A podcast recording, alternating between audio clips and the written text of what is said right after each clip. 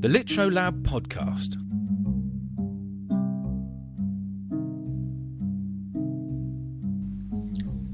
Tears. I'd been following him for days, always at the back of the crowd.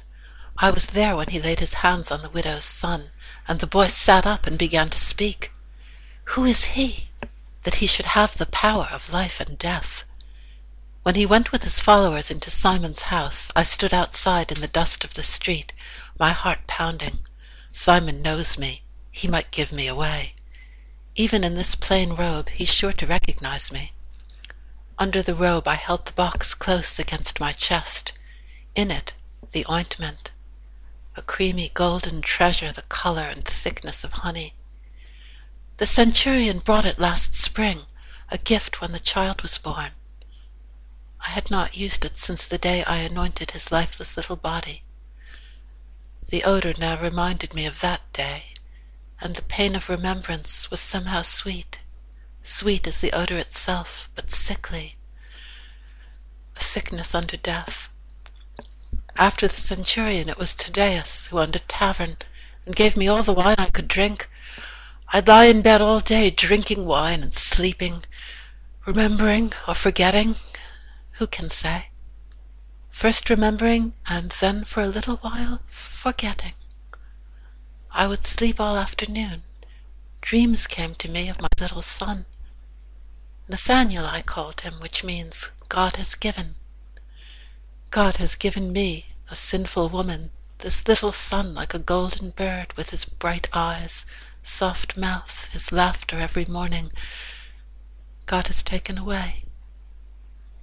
When the boy died, the centurion turned me out into the street. I went to the tavern, and one thing led to another. I lived there for a while. Sometimes men came into the room where I slept and got into the bed with me. I didn't care, as long as I could have the wine. Simon came more often than the others, so he's sure to recognize me. I've never been inside his house. It's a fine house on a fine street. After my boy died, I was unable to weep. Something in my throat closed up, as if a fishbone were stuck there. The tears would not come. I poured dust on my head till I choked upon it, but still no tears. Then I began to drink wine. Wine is better than tears, I thought. When I had drunk a great deal of wine, I'd forget that Nathaniel was dead, and go looking for him in all the corners of the room sometimes even out into the street where the men would follow me, shouting terrible words at my head that struck me like errant stones, knocking me down. Sometimes the men would drag me to a place and force my legs open. I did not like it much, but they only laughed. Sometimes they gave me money afterwards. Still I did not weep. I waited till the servant had turned his back and was deep in conversation with the stable boy. I slipped into the house like a shadow. No one saw me. I followed the sound of voices to the great room where they all sat at table. The master was in the place of honor at Simon's right hand. Without looking at any of them, I went and knelt before him and took out the box. Such a pretty box!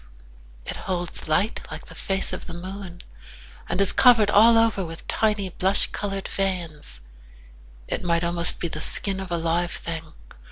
My hands were shaking so I could barely manage to break open the seal, and I poured the sweet-smelling ointment all over his feet. At the same time I felt something break open inside me. Was it in my throat somewhere? Something burst, and all the tears I had not cried came gushing forth. Like two fountains my eyes dropped down tears. And these tears mingled with the sweet ointment as I washed and washed his feet, washing away all the dust of the road, all the filth of the world, all its endless sorrow.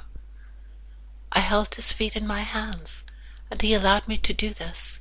He did not draw his feet away, but sat perfectly still, giving his feet into my hands as if I were his own mother.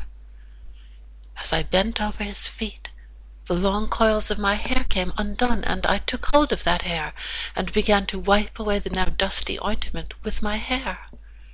Tears mingled with dust, mingled with that sweet perfume. I kissed those feet again and again, and he did not forbid me.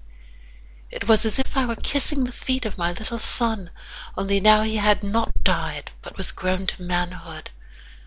One of the servants approached and pulled at my arm, but I just kept on weeping and kissing those feet and rubbing them all over with the beautiful ointment.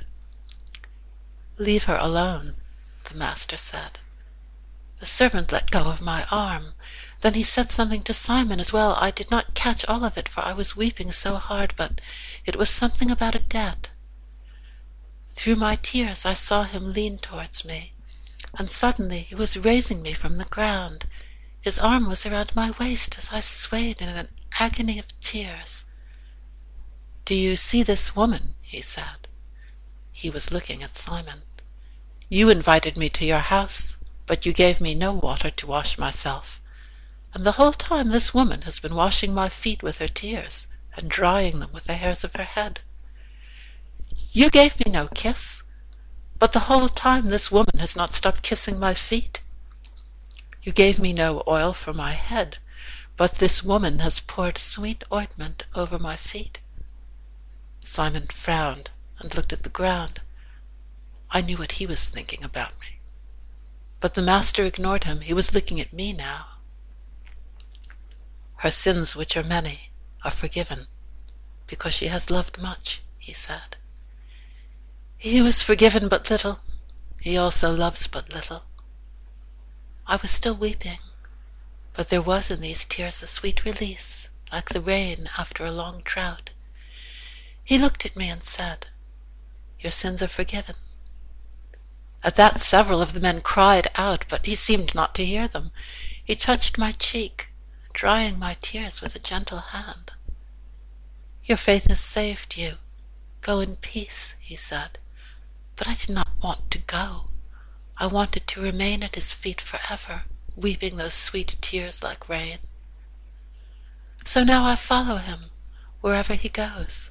We go to all the cities and villages round about and he tells people of the kingdom of God and how to find it. There are still those who call me a sinful woman, but no one dares lay a hand on me, for they know that I am his. At night among the women, I often weep these sweet tears. They fall silently like gentle rain into my heart. Subscribe to Litro Lab Podcast on Spotify.